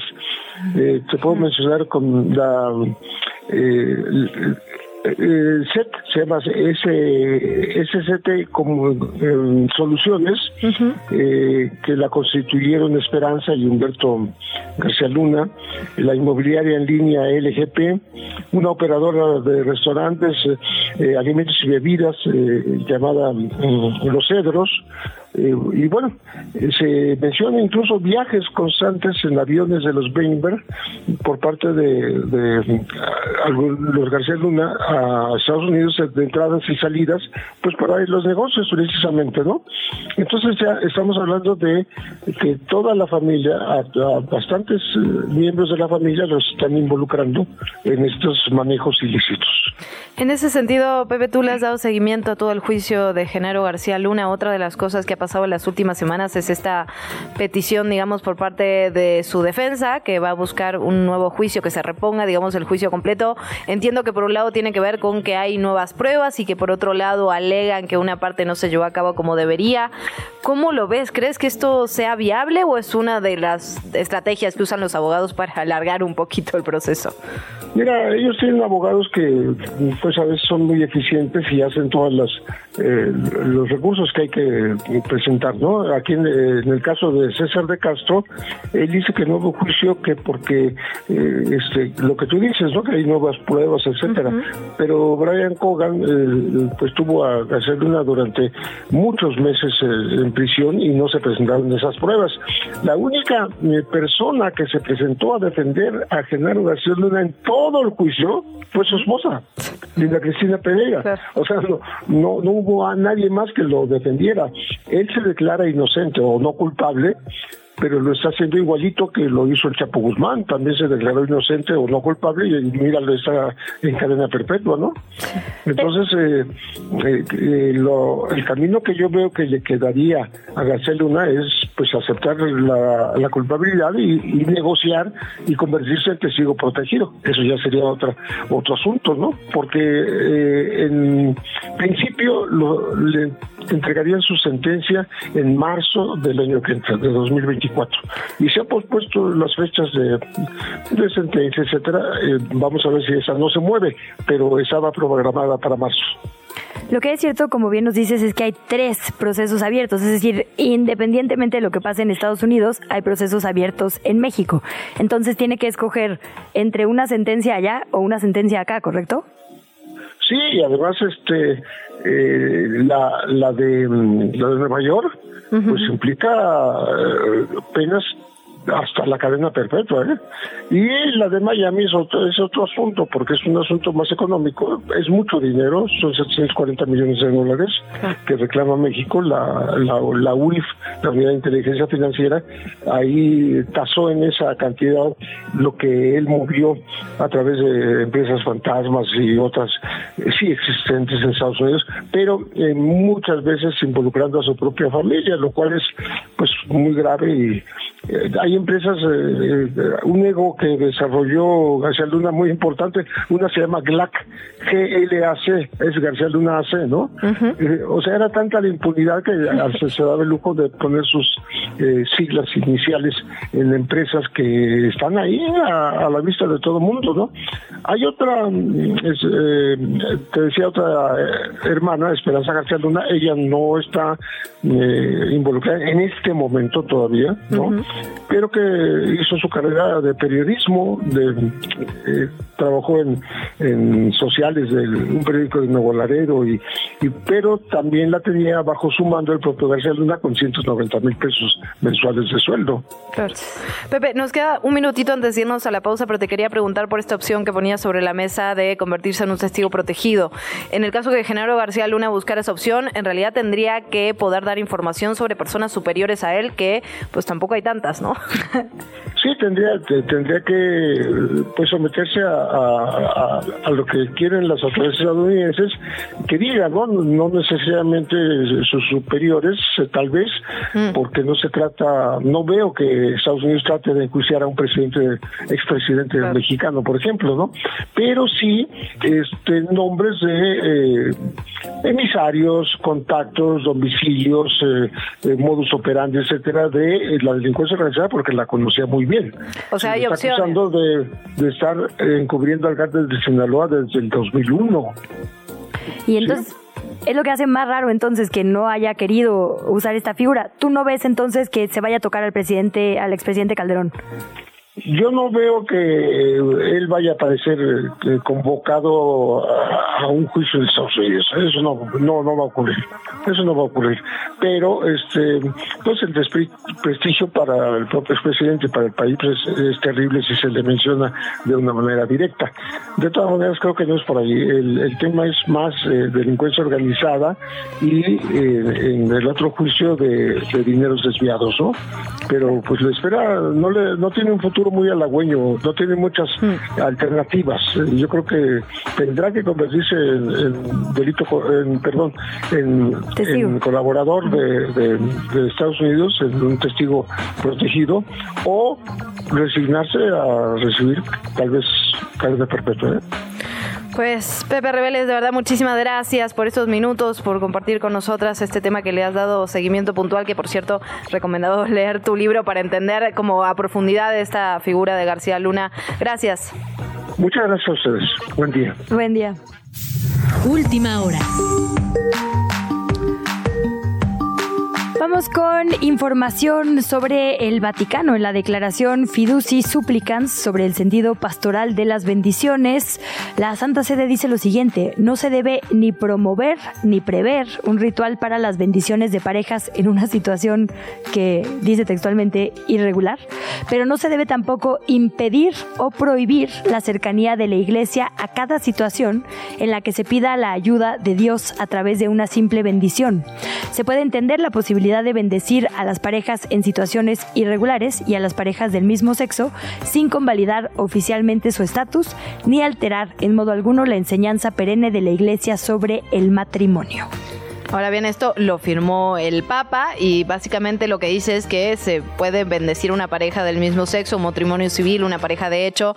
Y son esas informaciones que uno no sabe si festejar o no festejar, ¿verdad? Porque por un lado es un avance, pero por otro lado es una estigmatización constante que, que, que continúa, ¿no? Es un avance muy pequeño para el año en el que estamos, pero bueno, en principio esto es lo que dice la Santa Sede hoy lunes 18 de diciembre. Interesante, pues. Pues suena, como dices, a un minúsculo avance, por lo menos no se condena ya, ¿no? Es decir, no se va a promover, como dice textualmente, pero si ya llegan así aquí, entonces sí tienen su bendición. Bueno. La entrevista. ¿Ya estás grabando? Ya lo decíamos, es 18 de diciembre, Día de la Persona Migrante, y vamos a abordar este tema desde diferentes puntos de vista. Lo platicamos ya con Médicos Sin Fronteras en relación a lo que está ocurriendo aquí en la Ciudad de México, que ya dijimos no es un lugar ya de tránsito, sino de destino, cómo han reaccionado las autoridades, tanto mexicanas como estadounidenses. Pero hay otro ángulo que también queríamos platicar y que tiene que ver con la seguridad alimentaria. ¿Qué pasa en relación con esto? Lo vamos a platicar con David Santa Cruz. Él es director de comestible.info. David, bienvenido, ¿cómo estás? Hola, ¿qué tal? Buenos días, muy bien. Este, pues acá con el frito, ¿no? De diciembre. sí, caray. Bienvenido, David. Pues hablábamos de la ciudad santuario que debería ser la Ciudad de México, incluso por mandato constitucional para las personas migrantes. Y a veces no entendemos logísticamente lo que implicaría lo más básico y lo más humanitario, que es darles un plato de comida a las personas que están en situación de movilidad o bien que migran hacia nuestra Ciudad de México. Háblanos un poco de esto, el enorme reto que es alimentar a estas personas. Pues sí, bueno, en, Comestible, que somos un medio de comunicación enfocado en alimentación, eh, tuvimos dos investigadoras, Tiana Bakic del Colegio de México y Paula Vilella, que es este, nuestra videasta, que se abocaron a hacer dos historias diferentes sobre este tema, pero que conectan. Una es justamente hablar de los retos logísticos y de lo que es necesario eh, en los albergues, porque hay que tomar en cuenta que conseguir esta cantidad de alimentos para la cantidad de gente que llega. Los albergues en la Ciudad de México hace años que están desbordados. ¿no? O sea, es un trabajo que quizá nosotros eh, en general como población no vemos, pero que están ahí. Digo, Tianavac lleva varios años, casi una década, trabajando en estos, en estos lugares. Y efectivamente han pasado de ser lugares donde solamente dormían, a donde ahora es necesario alimentarles porque llevan mm, varios días. Anteriormente eh, lo que más habían eran varones.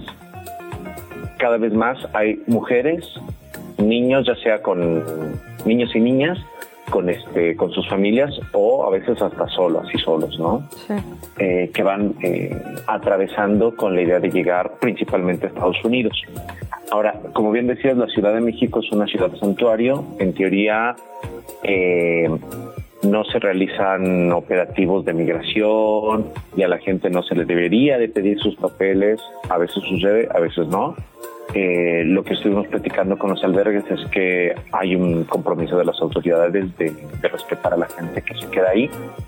E incluso tuvimos la oportunidad de ver en la central de abastos, justamente eh, con, el, con la historia que nos, que nos cuenta Paula en el, en el video que tenemos ahí en Comestible, cómo la gente que va a recoger alimentos a la central de abastos, pues muchas veces son los mismos eh, personas migrantes en situación de movilidad acompañados de las organizaciones, ¿no? Y, y realmente cómo se les respeta y cómo, en el sentido de no estarles pidiendo sus papeles migratorios o de estar organizando racias, ¿no? Como les llamábamos antes.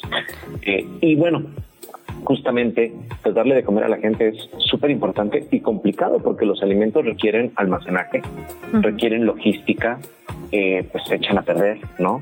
¿no? No siempre se tienen los grandes refrigeradores o a veces las donaciones que llegan de comida es comida que ya está pues al límite, ¿no? O sea, tiene unos cuantos días de vida. Y hay otro tema que es muy interesante debatir, que es el de la dignidad y la identidad. O sea, cuando comemos, no solamente comemos nutrientes, también comemos identidad. O sea, uno está acostumbrado a comer lo que, lo que había. Que platicábamos con la gente de los hermanos escalabrinianos, eh, y decían es que lo que acá en México es súper común, o sea, todas las hierbitas, los nopales y todo, pues para gente que viene de más al sur, que está acostumbrada a, comida más, más carbo, o sea, arroz, plátano, frijol, pues las hierbas es comida de monte, ¿no? Es comida de para los animales, pues. La verdad es que es, es pastura. Eh, eh, en ese sentido les, parece como incluso ofensivo, ¿no? Que, les ofrezcan eso, o, no saben cómo comerlo, o no les gusta, o hasta les hace daño porque no están acostumbrados a, a comer ese tipo de alimentos, ¿no? Lo cual eh, explica Tiana en su texto que les invito se den una vuelta por sí, ahí, sí, puedo de hecho leerlo. la frase textual es al igual que para el resto de las personas, para quienes migran, la comida está vinculada a una sensación de dignidad e identidad. Muy importante tenerlo en la mente. Claro, y darle comida de mala calidad a la gente, también es un mecanismo para humillar, controlar y deshumanizar a las personas. Y ahí nos podemos ir a otro, a otro texto de, de comestible donde hablamos de cómo se construyó toda la, todo el tema de la esclavitud y tal, toda esta, esta dieta caribeña está construida a partir de la esclavitud de la población africana que trajeron a, México. Pero siguiendo el tema pues, del Día de las Personas Migrantes, eh, justamente es cómo sobreviven en esta temporada, sobre todo en esta temporada, ¿no? Esta historia es muy linda porque justo nos cuenta la historia de una familia hondureña que llegó a Ciudad de México expulsada por, por la violencia del país y pues llegan a una Navidad y al papá que había conseguido trabajo pues lo habían asaltado en, el, en la combi, algo pues bastante que nos ha pasado a quienes trabajamos en, eh, nos movemos en transporte público por esta ciudad, sabemos que estas fechas son como complicadas, sobre todo ya en la periferia, claro. en la zona conurbana, conurbada, cuando llegan los aguinaldos y tal, ¿no? Entonces, pues le pasó eso al papá. La mamá que trabajaba en un hotel de paso le tocó lamentablemente eh, estar en su turno cuando asesinaron a una trabajadora sexual y este y entonces decidió renunciar pues por, el miedo por todo lo que pasaba. Y llegaron a una Navidad sin alimentos donde por fortuna eh, consiguió en uno de los albergues de los en los que había estado que les proporcionaran eh, alimentación, incluso parte pues, del mensaje también para, para la gente que está en situación de movilidad es de que en esta temporada se acerquen a los albergues, ¿no? no solamente porque traemos un frío eh, bastante intenso en, este año, sino porque también pues en los albergues hay, hay un trabajo intenso de organizaciones como Movimiento Raíz, a quienes acompañamos a la central de abastos a recoger alimentos y este y pues que los llevan a los albergues, ¿no? Entonces ahí los propios albergues reparten, incluso de repente también hay, hay fundaciones, empresas que llevan productos para esta temporada navideña, ¿no? Incluso juguetes para las niñas y para los niños, porque pues sí es como complicado, ¿no? Estar fuera del país y además no tener que comer, ¿no? Una época complicada en todo sentido, David, y muy interesante esta parte cultural que abonas en el texto. Justamente se recuerda este caso de la mujer hondureña que en 2018 reclamó que eran comidas de cerdos, los frijoles y las tortillas. Y en los medios de comunicación masivos, la verdad es que se le terminó dando un apodo. Fue una situación eh, horrible, revictimizante, en el que parecía que no se estaba agradeciendo lo suficiente la ayuda que se le daba, cuando lo que dices es fundamental. Digamos, la, la comida no son solo nutrientes, hay una identidad atrás de eso y para nosotros lo que es normal, quizás para alguien que viene de afuera, es algo que nunca ha comido en la vida, que no sabe ni cómo se come o que, como dices, también le puede hacer daño. Entonces, muchos ángulos para platicar sobre este tema, David Santa Cruz. Agradecerte muchísimo. Te seguimos leyendo a ti y a todo el equipo de Comestible en comestible.info. Gracias. Muchísimas gracias. Este es un reporte especial desde las calles de Chilangolandia. Con Fer Guzmán, que está siguiendo de cerca el cierre de tres estaciones de la línea Café, la 9 del metro, ya a una hora que se aproxima a la entrada de muchísima gente al trabajo. Cuéntanos, Fer, ¿qué escuchas? ¿Qué ves? Hola de nuevo, así es, estas estaciones son Pantitlán, Puebla y Ciudad Deportiva. Y bueno, ya me di el recorrido completo sobre cómo está funcionando estos transportes de apoyo. La verdad es que lo que solía ser un traslado de una estación a otra de unos dos, tres minutos, ahorita se está convirtiendo en casi seis veces más. Son a veces traslados de media hora porque tomemos en cuenta que estos transportes de apoyo pues van por una vialidad que de por sí eh, suele estar bastante concurrida, entonces el paso es bastante lento. Hay muchos usuarios que incluso fueron tomados por sorpresa debido a este cierre, pese a, las, a los anuncios del gobierno capitalino durante las últimas semanas. Y bueno, así que sí es engorroso, ¿no? Eh, tomar en cuenta que si usted va a usar estas tres estaciones de la línea café, salga con mucho tiempo de anticipación porque va a necesitar por lo menos unos 40 minutos más de lo que usualmente suele necesitar. Y recordemos que este cierre se hace porque el gobierno capitalino registró que hay un de unos 80 centímetros aproximadamente en el tramo elevado que compone estas tres estaciones. Y bueno, se va a hacer el cierre hasta mayo del próximo año para que esto se solucione, evitamos tragedias como las de la como las de la línea 12 y mientras tanto, pues acostumbrarnos a este cambio, ¿no? También les cuento que las filas son largas, hay que caminar un buen rato para poder acceder a los transportes de apoyo, pero las personas que son adultos mayores o que tienen movilidad limitada, he notado que tienen preferencia, se tienen que acercar con alguna persona con estos chalecos y esta persona les va a ayudar para que accedan rápidamente a los transportes, evitando, bueno, como los 20 minutos de fila que uno tiene que hacer. Bueno, importante la información ahí. Entonces, casi seis veces el tiempo que se hacía de forma normal, así que tener precauciones. El avance va lento, pero si usted tiene algún, si vive con alguna discapacidad, si es un adulto mayor o alguien que necesite ayuda particular, se puede acercar con las personas de movilidad para que eh, lo ayuden, digamos, en este tránsito y le den preferencia. Fer Guzmán, como siempre, gracias de verdad por toda la información. Un abrazote hasta allá. Gracias y las dejo si quieren con eh, cómo se escucha en estos momentos la línea 9. Venga. Van para el metro Pantitlán, lado derecho, para el micro lado izquierdo. Siga avanzando. Siga avanzando, siga avanzando por la rampa, doble fila, siga avanzando. Siga avanzando. Desde la redacción de El Universal. Saludamos como cada semana con muchísimo gusto a Joana Robles, quien es la editora de la sección Metrópoli del Universal, y en esta ocasión trae una entrevista exclusiva. ¿Cómo estás, Joana? Buenos días. Hola, ¿qué tal? ¿Cómo están? Buenos días. Aquí saludándolas y este igual a todo el auditorio.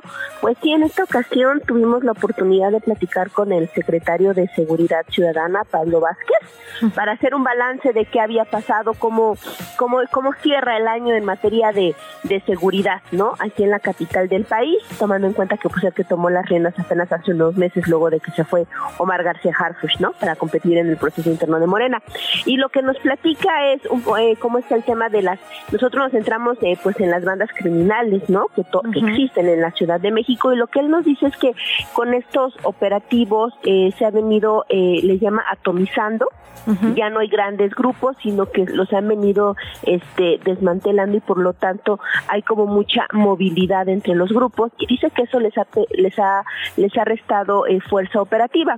Sin embargo, también en esta entrevista que nos da, pues reconoce que pues que hay, hay estos brotes de violencia, ¿no? En todas las partes de la ciudad, pero que lo que están haciendo es ir atacando, hacer cateos para ir reduciendo la violencia, que aquí nos hace hincapié, ellos buscan más atacar esta violencia, ir contra, digamos, estos efectos que desarticular o ir pues, para evitar la venta, digamos, de droga, ¿no? Entonces, este, nos hace este balance y pues dice que van a seguir con estos, con estos, eh, pues, operativos para seguir evitando sobre todo la violencia que generan estos grupos eh, pues el crimen organizado en la Ciudad de México, que por cierto fue fue interesante que se le preguntó que nos dijera, nos nombrara, ¿no? Digo, lo sabemos en los reportes que hay, en la información que circula, pues cómo se llaman, pero era él decía, no, no hay que mencionarlos porque les damos chance de que se reagrupen, ¿no? Entonces fue interesante esa parte.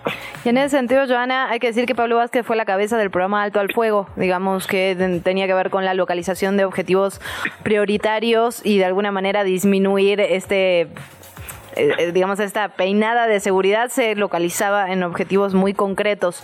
Eh, ¿Te comentó algo sobre esto, sobre el futuro, pensando en 2024 también, cómo, cómo van a operar?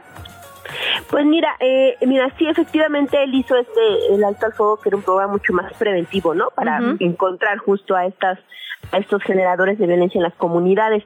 Lo que nos comenta con respecto al 2024 y sobre todo pues con vista a lo que tiene que ocurrir eh, pues estamos en, el siguiente sexenio es que se debe mantener este tema de atender las causas, claro. ¿no? Este, justo que es este, este tipo de programas eh, sociales que se están implementando junto con la Secretaría y las áreas sociales del gobierno, que es Alto al Fuego y Barrio Adentro, así como mantener esta, o sea, no, no bajar la guardia con respecto a la operación. Dice que se tiene que mantener, o sea, es, constante es todos los días estar detrás de estos grupos delictivos para, eh, pues con esta combinación, mantener lo que ellos nos dicen, pues esta reducción de los delitos que, como sabemos, es el balance que nos presentan en el sexenio, ¿no? Del 2019 a la fecha.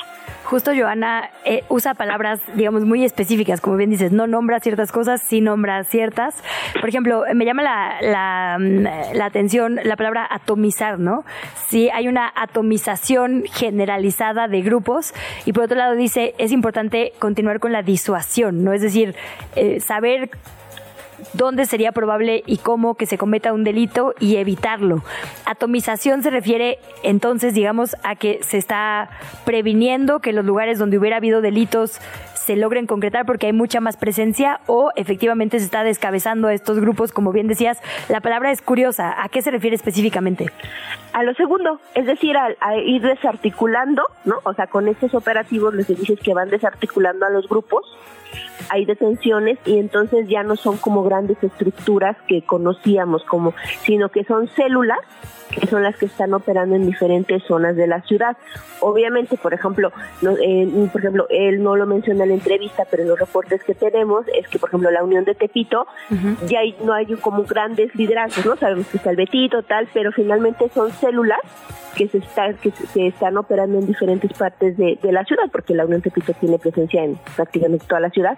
Entonces es así como ellos los van detectando, o sea, no son grandes corporaciones, sino pequeños grupos y es así como ellos los van atacando.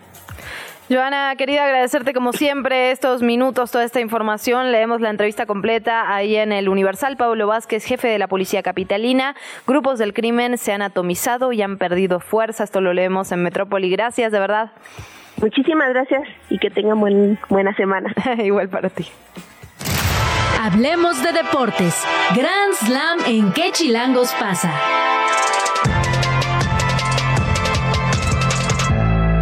Pues ya acabamos, ¿no? Luciana, Sí, ya no hay, ya, no hay nada hay para hablar. información.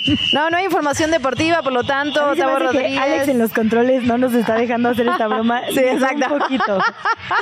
Habemos más de una Ay, americanista ay, en esta ay. redacción, querido Tavo. Bienvenido. Yo estoy muy triste porque las estoy viendo en el stream y no las veo vestidas de amarillo o azul. ¿Qué pasa? Ahora sí que qué chilangos pasa. Pues fíjate que estaba para lavar toda la ropa azul y amarilla en mi Yo caso. estoy con José Ramón Fernández. Quiero un vo- cu- voto por voto, gol por gol de revisión en este partido. Ay, Luisa Cantú. Tampoco hay que ser necios, amiga, de verdad, ni modo.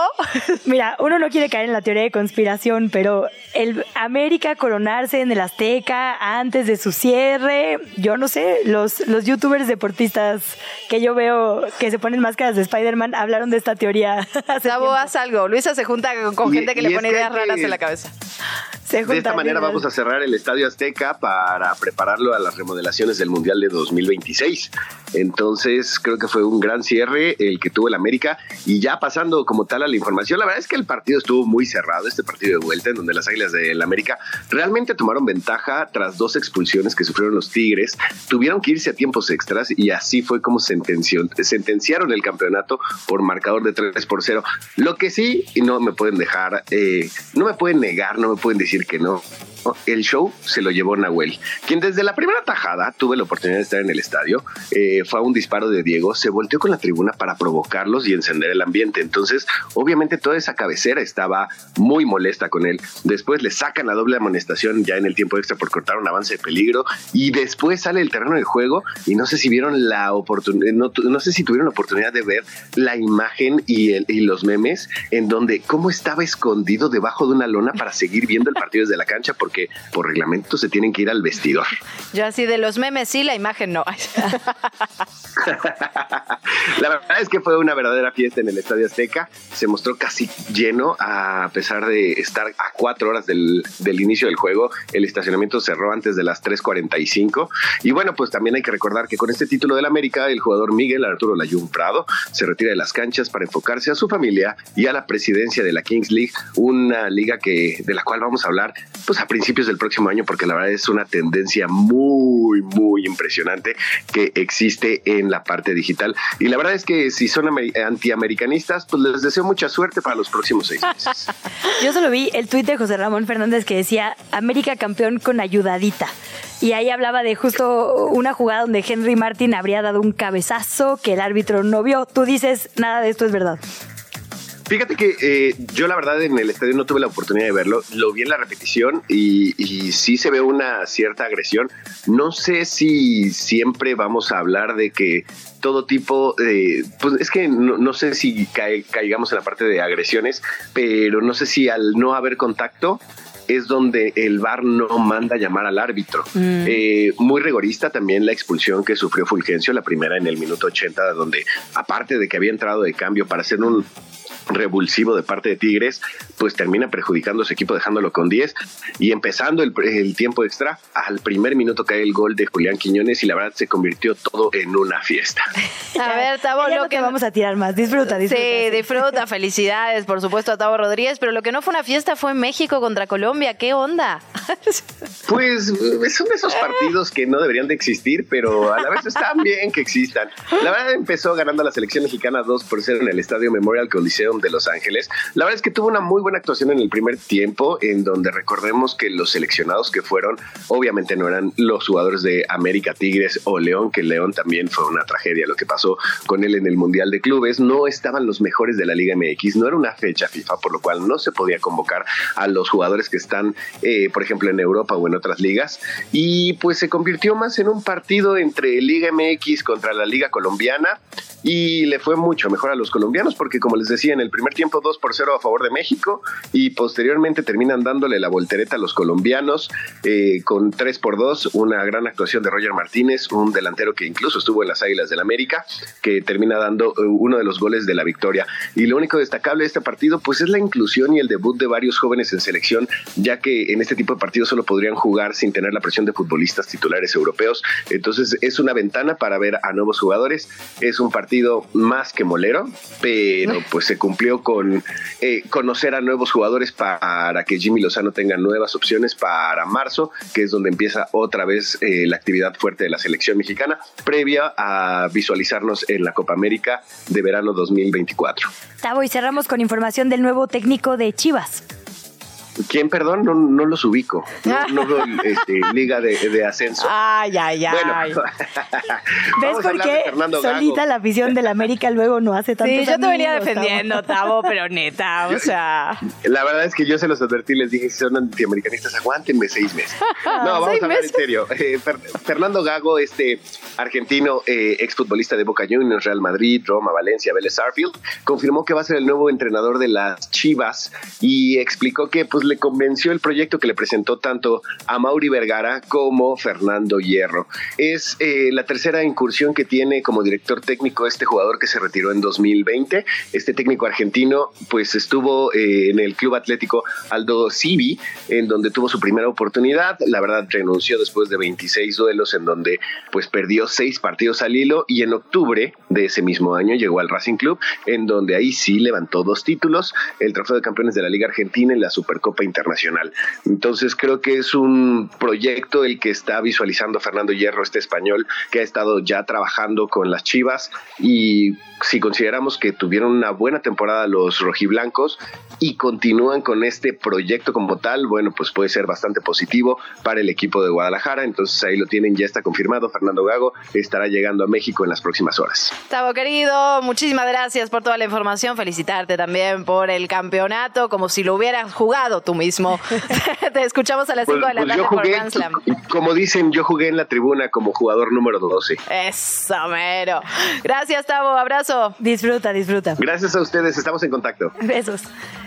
Luciana, pues nos tenemos que ir, pero quedan unos segunditos para saludar a quienes nos escriben en nuestro chat. Muchísimas gracias por estar por allá en vivo, en YouTube. Sí, oye, Héctor Lara, Erra Alcázar quejándose de dice, ay, Xochitl. Klaus, Flow, Andrea Carrera, Carlos López nos dice que ya está de vacaciones y que ahora nos está viendo por YouTube en lugar de escucharnos por radio. Así que besos, besos a todos. Gracias. Y hasta mañana. Esto fue ¿Qué chilangos pasa? Conducido por Luisa Cantú y Luciana Weiner. Una producción de Radio Chilango. Escucha un nuevo episodio de lunes a viernes en tu plataforma de podcast favorita.